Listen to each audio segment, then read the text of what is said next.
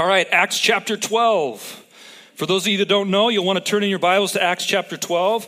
We are going through the book of Acts. Now, did you read chapter 12 this week? It's a pretty exciting chapter in the book of Acts. This reading plan is on our website. We also have some printed ones if you need one.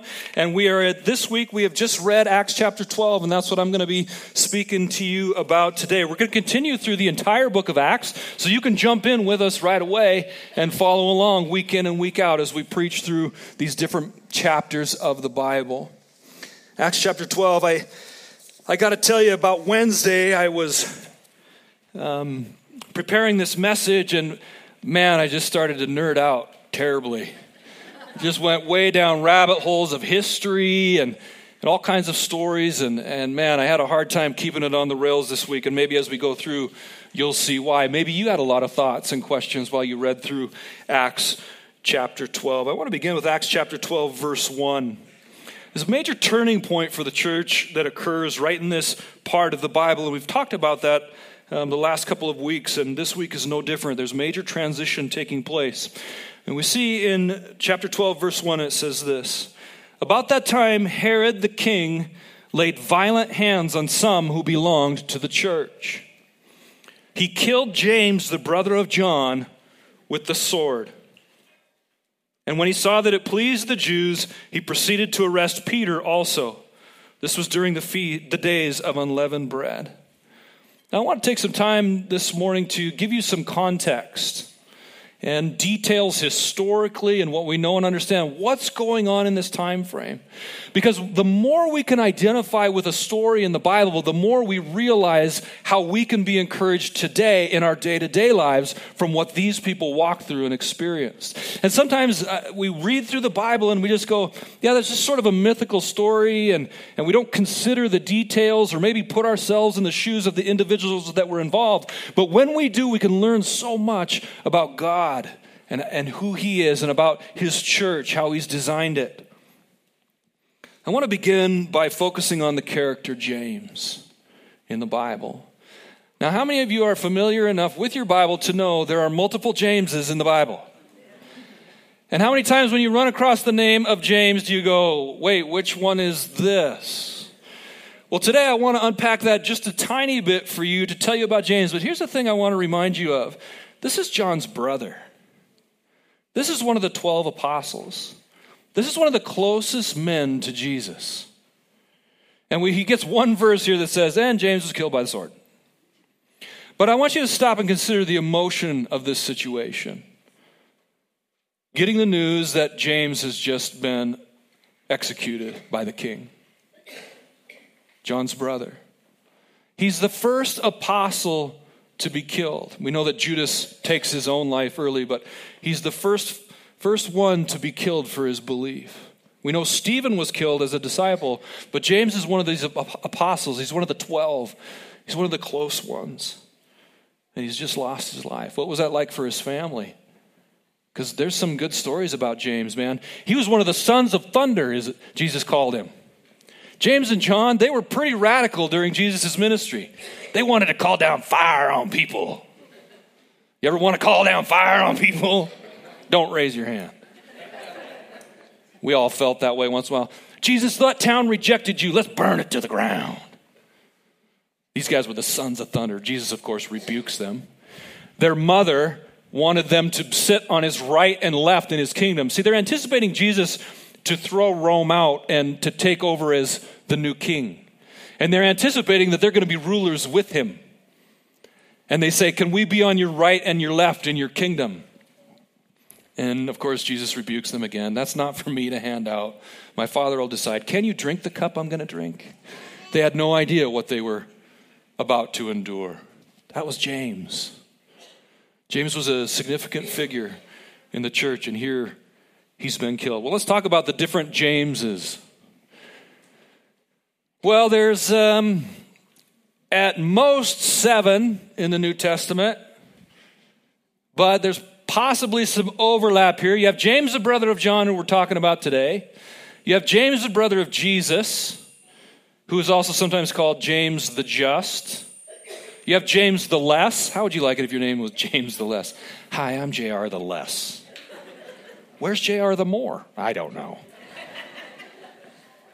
But really, what that means, the James we're talking about today that died, he was, he was known as James the Greater. And that really just meant older or taller. Okay? It didn't mean greater like he was more amazing and the other James was less amazing. James the less, he was an apostle of Jesus as well. We don't know a lot about him. We have James the son of Alphaeus, James the father of Judas, we have James the brother of Jude, and we have the book of James written by one of the Jameses, or maybe another one entirely. Church tradition believes, and we don't, can't necessarily prove this, but church tradition believes that the book of James was written by James, the brother of Jesus. Now we know in Jesus' lifetime that his brothers didn't really they, they didn't like him that much. They like you know they kind of rejected him. But at some point or another, they become a major part of his ministry after his resurrection. And so he's known as James the Just. Now it's important that you know this, James, because he comes up later in the book of Acts. So here we go, a couple chapters down the road. We're going to be reading about James again, and you're going to go, wait a minute, didn't he just die? No, that was a different James. There are different. How many of you know the Bible's full of lots of repeat names? We're going to talk about another one today as well. But you all wanted to know about James, right? Now you know now you know the rest of the story. Lots of Jameses. James was a significant figure. Actually, uh, what day of the, what day of July is it today? 23rd. 23rd. On the 25th of July, uh, for those for the churches that have saints, they have the 20, uh, 20 what is it? 25th of July is the feast for James to celebrate him and who he was to the church. To give you some context too, this is all taking place right about AD 44. Now, we tend to believe that Jesus died somewhere around 30 to 33 AD. So realize how much time has gone by from when Jesus was crucified to the stories we're talking about now. We've been going through the book of Acts. We're to chapter 12. You might be under the impression this happened in a week. But you need to know that historically, 10 years or more has gone by by the time we get to this point. And I think as we read through the book of Acts, that can be helpful. Okay, that's probably enough about James. Sad day for the church. Very big deal. They had been persecuted for a while. They'd have a, had a time of maybe a little bit of peace, but now they're being persecuted again. I want to talk about somebody else in the Bible. I want to talk about Herod. Now, how many of you read the sto- Christmas story and you read the Christmas story, and every Christmas there's this guy, Herod, that kills all the baby boys. Know that story? Okay, how about I refresh your memory? When Jesus is born, the wise men come from the east, and they know that there's a new king of the Jews, but there's already a king of the Jews. His name is Herod the Great. He's on the throne. He's an old man. He's probably getting close to he's about getting close to 70 by this point. And he hears there's a new king of the Jews. Herod is crazy. We have a lot of historical evidence about Herod the Great. Because you got to understand, the Herods grew up with the Caesars. Okay, they grew up in the palaces in Rome. They were educated in Rome. They were close friends with people like Claudius, Augustus, Julius Caesar. They were very close to these guys. It's why they were appointed as kings over Israel by Rome. And Herod the Great was not so great if you were a Christian. They call him Herod the Great because he was so powerful and he built up so much of the area at that time. That's why he's known as Herod the Great. But when Herod finds out that a new king of the Jews has been born in Bethlehem, he takes all the little boys from Bethlehem and has them executed. You think, wow. But when you learn about Herod, you realize that's actually not that surprising behavior from him. I want to read you a little bit about him. Despite his brilliant and ambitious building projects, Herod the Great had a dark side that showed itself in the events of Matthew chapter 2 and in other historical events. He always feared potential rivals. He had his wife's brother, Aristobulus, the high priest, drowned in a swimming pool in his palace. He put to death 46 members of the Sanhedrin. He killed his mother in law. He also had his wife, Mariamne, murdered along with two of their sons. This guy killed his wife and two of his sons. He was very concerned about maintaining control. because he considered them rivals with a legitimate claim to the throne because of their Hasmonean lineage. Herod had 10 wives in all and many other children who did not have Hasmonean blood. Augustus Caesar is reported to have said, It is better to be Herod's dog than one of his children. When placed in this context, the incident in Matthew 2 does not seem out of character. These are not savory characters, this family. I want to break down the Herods for you just for a few minutes. Now, if you're a nerd with me, you're loving it. And some of you are going, oh no, this is going to be really boring. Like a history lesson or something. But here's what I find valuable about this. When I begin to understand the politics that are at play around the life of Jesus in the early church, I suddenly look at my own life and go, boy, the politics are a mess in my life too. Man, you, you think the, the Bushes and the Bidens have weird families. You wait till you hear about the Herods. That was a joke.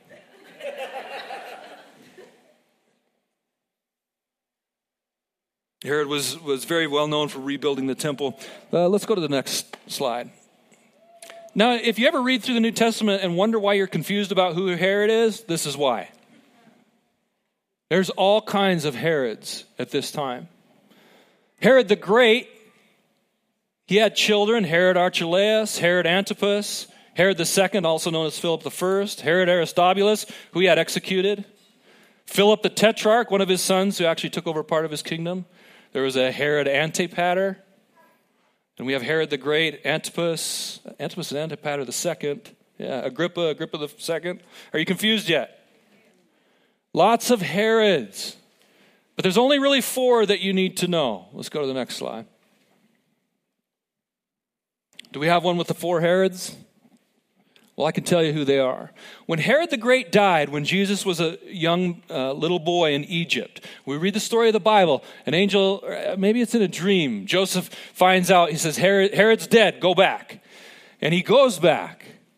But he doesn't go back to Bethlehem, he goes to Galilee. Why? Because now, because now Herod Antipas has taken over in that area. Do I have that four Herods one, Johnny? No? Okay, it's all good. Well, we have Herod the Great, who's ruler, and then he dies. Herod Antipas takes over. See, actually, what, what's happening is Herod the Great's kingdom got divided into three. Sorry, I have to do this.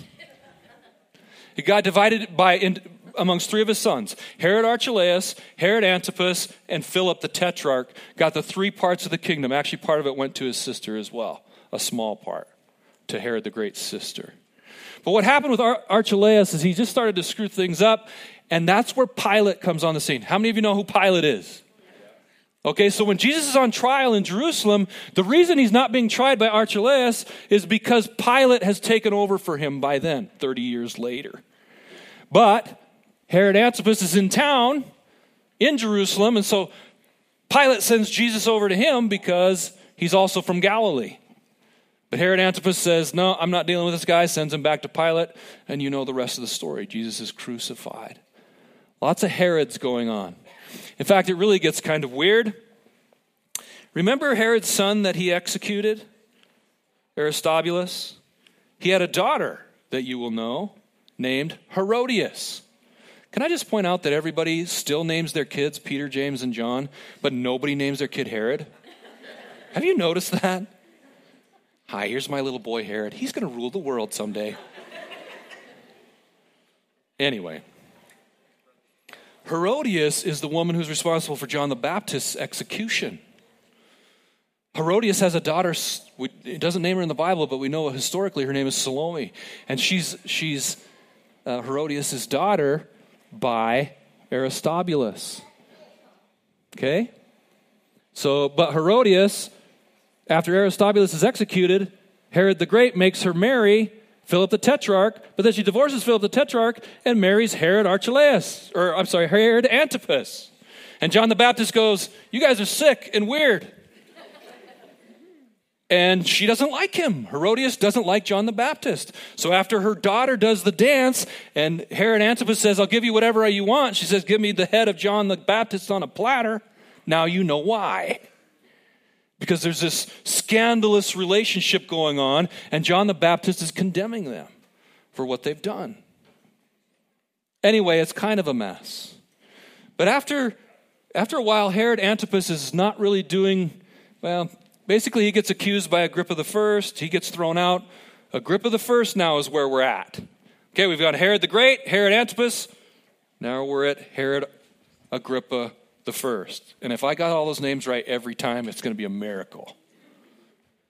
Anyway, very interesting and fascinating. So every time you run into the, a Herod when you're reading through the book of Acts, realize there's very much a political game going on behind the scenes and around the church, influencing what's going on. And when you know that, you can suddenly go, how did the church behave in the circumstances they found themselves? Can I learn something about how I operate as a person or we operate as a church in a world where there's chaotic governance and all kinds of weirdness going on around us? We might be able to draw some very serious lessons from what these guys went through. So now we're to the third Herod that's been ruling in this era. Now, here's another thing uh, that's really important. Well, I'll get to that in a second. I want to move on towards the end of Acts chapter 12 before we talk about Peter's story. I want to talk about the death of Herod, this Herod Agrippa the first, who we're talking about today. It says in verse 21 On an appointed day, Herod put on his royal robes and took his seat upon the throne and delivered an oration to them. And the people were shouting, The voice of a God and not a man. Immediately, an angel of the Lord struck him down because he did not give glory, give God the glory, and he was eaten by worms and breathed his last. Glorious end, eh?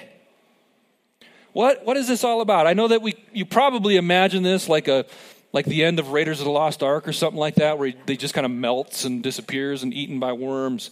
But we actually have the historical account of his death by Josephus. And he actually gives us more detail about this day. Now, keep in mind, this is Josephus, not the Bible. Let's keep that in mind, but it's very, very accurate. And when Josephus records his death, he talks about it like this on the second day of which shows he put on, he, he, he was putting on these shows in Caesarea. He put on a garment made wholly of silver. and of a contexture truly wonderful, and came into the theater early in the morning, at which time the silver of his garment, being illuminated by the fresh reflection of the sun's rays upon it, shone out after a surprising manner and was so resplendent as to spread a horror over those that looked intently upon him. And presently his flatterers cried out from one place and another and from another, though not for his good, that he was a god. Josephus confirms this story. Do you understand how significant that is for Christian apologetics? That we have historical accounts that confirm the biblical accounts of these situations. And now we know why they were so amazed. I mean, we would just see that he goes out and makes a speech and they like him. But we actually see that he's wearing these robes made of silver. And they're reflecting like mirrors into the crowd. And his flatterers, Josephus says, This is a God. You're a God. But he doesn't give glory to God immediately. And actually, even Josephus remembers this. And they added, Be thou merciful to us, for although we have hitherto reverenced thee only as a man, yet shall we henceforth own thee as a superior to mortal nature. Basically, they're calling him a god. Upon this, the king did neither rebuke them nor reject their impious flattery. But as he presently afterward looked up, he saw an owl sitting on a certain rope over his head, and immediately understood that this bird was a messenger of ill tidings as it had once been the messenger of good tidings to him, and fell into deepest sorrow. As it had once, I'm sorry, a severe pain also arose in his belly and began in a most violent manner. And when he had been quite worn out by the pain in his belly for five days, he departed this life. So Josephus gives a historical account of the death. As soon as he doesn't give glory to God, even Josephus says that was wrong. When those people said he was a God, he should have rejected that and given glory to God. You have to keep in mind here's something you, you may not realize as well. This is the last Jewish king over Judah. Okay, the line of kings is broken, right? That sounds like a Lord of the Rings line, doesn't it? The line of kings is broken. But actually, Rome had appointed a king. This, I always kind of wondered, like, God, why did you do that? He's just like this Roman guy, isn't he? No, he's actually a very devout Jew. He was very sympathetic to the Jews. Uh, the Jews remember him favorably. They remember him as a pious man, a benevolent king. And he's the last king of the Jews. And when he gets ascribed godhood by his people and doesn't give glory to God, God ends it. The kings of Judah are over completely, forever, never to return. Well, I wonder, I wonder why. Who is the King of Kings? What, what was the sign over Jesus' head on the cross? The King of the Jews. This fascinates me what was going on that we can't understand or don't. Pretty amazing, all the connections here. I suppose that's enough history for you, eh? There is one more Agrippa that comes after him, but he's not a king. He's a ruler. He's, he's Agrippa's son, Agrippa second, conveniently. And we'll find him later in the book of Acts. Because later you see Paul's on trial before Felix and Festus, and you see Agrippa in there, and you're like, I thought this guy died. No, that's his son. And that's why it's important. Here's, again, I want to reemphasize if you can really take the time to put yourself in the shoes of the individuals that are dealing with the issues that they're dealing with, James has been killed, Peter is thrown in prison. We got this king that doesn't like us, but he likes these other people. I think that all can be things that you and I can ponder in our hearts and just wonder about and go, God, what does that mean for my time? What does that mean for the situation that I am in? Lastly, this morning, I want to focus on obviously the main character of this chapter, who is Peter. Realize Peter has just found out that James has been assassinated. It's been quite a few years have gone by now, about 10 years.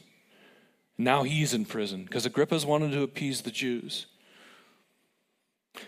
And when he had seized him, he put him in prison, delivering him over to four squads of soldiers to guard him, intending after Passover to bring him out to the people. So Peter was kept in prison, but earnest prayer for him was made to God by the church. Now, when Herod was about to bring him out on that very night, Peter was sleeping between two soldiers, bound with two chains. And sentries before the door were guarding the prison. And behold, an angel of the Lord stood next to him, and a light shone in the cell. And he struck Peter on the side and woke him, saying, Get up quickly. And the chains fell off his hands. This is one of the most amazing stories in the New Testament. You know, the Bible says, He shall command His angels concerning you. Here Peter is, he's chained up, he's between two guards, he's got who knows how many soldiers guarding him, and an angel strikes him in the side. Did, ever, did that hurt? It says he struck him. Didn't say he poked him or nudged him. He struck him. I don't know, I've never been hit by an angel, but wake up! Get your clothes on, let's go. Or was it, Peter, wake up? We need to go now. An angel intervened on Peter's behalf, and he says to him this. And the angel said to him, Dress yourself and put on your sandals. And he did so. And he said to him, Wrap your cloak around you and follow me.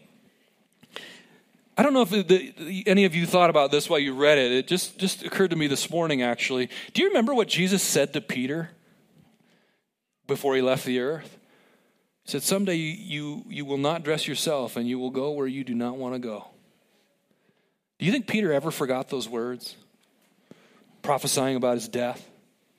I bet he was laying there in that cell that night, chained up, going, Now, now, here it is. Tomorrow morning they'll dress me and take me where I don't want to go. But what does the angel say to him? Get dressed, put on your shoes, put on your cloak, follow me. I just wonder if there was a little code in there, like, now's not the fulfillment of those words of Jesus. We know that later Peter is crucified, and he does get led somewhere where he doesn't want to go, and he does lay down his life, but it's not time. It's not time. An angel intervenes on his behalf. How many of you would like an angel to intervene on your behalf? You know who else probably wanted an angel to intervene on his behalf? James. Want you to think about this for a second. Why did James die and Peter live? That's an ancient question. Why did this person have to go and this person got to stay? Why did God intervene on this person's behalf and not that person's behalf? You ever wonder that? I think we all wonder that from time to time. Why do I why did I want this one thing but the other thing happened? That person was such a good person. Why did God take them so early? Why do why do bad things happen to good people? This story it's amazing on Peter's behalf, but you have to wonder that they thought about this. Why did God rescue Peter and not James? Did he was James screwed up? Did he make some mistakes? Did he have some sin and God said you're done? This speaks of the sovereignty of God. This speaks of God's will, God's design.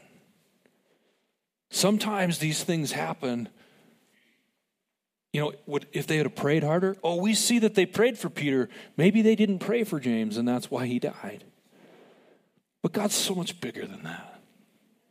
We can trust God even when bad things happen, even when they're wrong someone wrongs us, or even when we do something wrong and we're paying the price for that wrong, the consequences of it, we can trust God with our future. It's such an important thing to wrestle with in navigating your life because it can be very discouraging when you're going through difficult times or things happen that you don't think should happen. There are some things that when I, I don't know, I, right now here in this body on this earth, I don't know why. I wish it was some things weren't the way that they were. But I have to stop and go, but God, I trust you. I trust you with the why. I trust you with that person's life. You have a greater plan. And I know you're, you, you know, a lot of times the people's tendency is to go, God, okay, God cared about James. He was one of his close buddies. God doesn't care about me. You guys, the Bible said a spar- says a sparrow doesn't fall from the sky apart from his will. You are a part of his plan. You are a part of his design. You can trust him with the events of your life, even when they aren't going the way you think that they should go. God, for whatever reason in his sovereignty, took James home, left Peter on the earth. He had more for Peter to do. Of course, we go on with the rest of the story and he went out and followed him. He did not know that he was what was being done by the angel was real, but thought he was seeing a vision. He's having such a surreal experience that he's not sure it's actually happening. He thinks he might be having a vision. I kind of want this experience. God does this sometimes for people. Like, wow. And they went along one street, and immediately the angel left him. When Peter came to himself, he said, Now I am sure that the Lord has sent his angel and rescued me from the hand of Herod and from all the Jewish people and from all that the Jewish people were expecting. When he realized this, he went to the house of Mary, the mother of John, whose other name was Mark, where many were gathered together and were praying. And when he knocked on the door at the gateway, a servant girl named Rhoda came to answer. Recognizing Peter's voice and her joy, she did not open the gate, but ran in and reported that Peter was standing at the gate. They said to her, You're out of your mind. But she kept insisting that it was so, and they kept saying, It's his angel, which would mean like his spirit, an image of him. But Peter continued knocking, and when they opened, they saw him and were amazed. But motioning to them with his hand to be silent, he described to them how the Lord had brought him out of the prison. And he said, Tell these things to James and to the brothers. Clearly, he's not. We got two Jameses in one chapter here. Go tell James. We, we could could be James the less, could be James the just.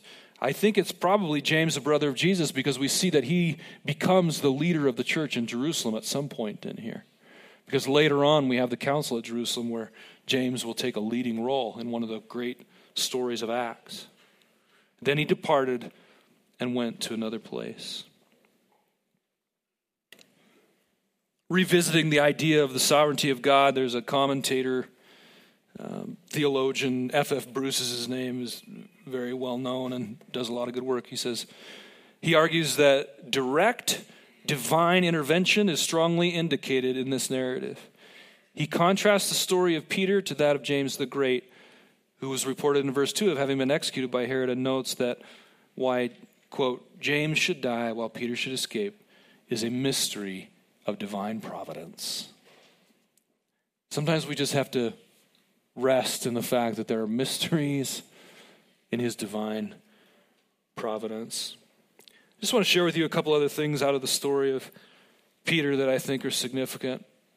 I think in many ways we all can identify with Peter in a metaphorical way. Peter was as good as dead in his mind, I'm sure. Time was come. Here he is in these chains. How many of you would agree with me that you felt the chains come off at some point in your life? When God called you, the chains come off. Anybody? So many times. I am not talking literally. I'm talking the chains on your heart and chains on your life, chains of addiction, chains of the past, chains of sin. And when God comes wake up, let's make a change, those chains come off. And God leads us when we could never lead ourselves. He leads us through things we could never get out of on our own. Maybe you do today feel like you're stuck in a prison with guards around you. God can deliver you. God can wake you up. God can make those chains fall off. God can lead you out in a new way. He's a good father. Think about these soldiers that were executed. Herod didn't like the fact that Peter somehow evaporated out of his cell. He had all those soldiers executed. Can you imagine the weight? These guys didn't value life that much. In fact, I wanted to share a story with you about Herod the Great that I forgot. Herod the Great was so worried that people wouldn't mourn his death, which was probably true, that he ordered that a bunch of his officers also be executed when he died to ensure that people mourned his death. Can you believe that? They didn't carry it out. Thank goodness. They didn't agree. They didn't value life that much. They would have killed Peter and it wouldn't have bothered them a bit. But God intervened on his behalf. God may not send an angel to kick you in the side, that might hurt. But God meets you where you are, He'll deliver you. But in the day when your life is over, you can trust Him as well. We don't know when our time is. And we have to rest okay that He's in control and we are not. Would you stand, please?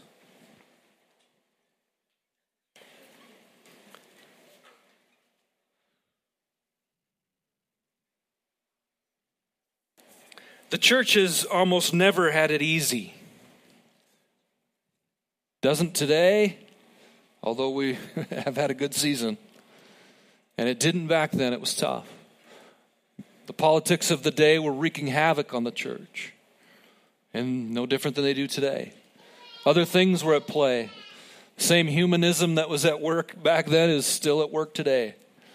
Man is God, but God's on the throne and driving all things towards his eternal plan and destiny, and his plans won't be foiled. Do you believe that this morning? I hope today when you leave here, you leave with a greater sense of security about God, about God's plans, and even about the difficulties that you go through. Let's pray. Lord, we, first of all, we, we thank you for your design. Lord, when we look at the Bible and how it unfolds and these stories and the characters and how you even wove uh, the Herods into the story and how you use them to accomplish your purposes. And God, it's just amazing. God, I pray for everyone here this morning that that sense of your security, that sense of your destiny and your purpose would give people peace. Lord, not, not to be foolish or reckless, but to honor you as God, the one who sits on the throne, whose kingdom is being established in the lives of men and women all over this world. Lord, I pray your spirit would be a comfort today. God, we thank you for the lives of James and Peter, the people involved, Lord, their, their courage and the lessons that we learn through their example. In Jesus' name, amen. Amen. If you would like to receive prayer this morning, please meet with our prayer team up here. They'd love to pray with you, they'd love to encourage you. Don't miss the opportunity. You guys have a great rest of your week, and we'll see you back here for Acts chapters 13 and 14. See you next week.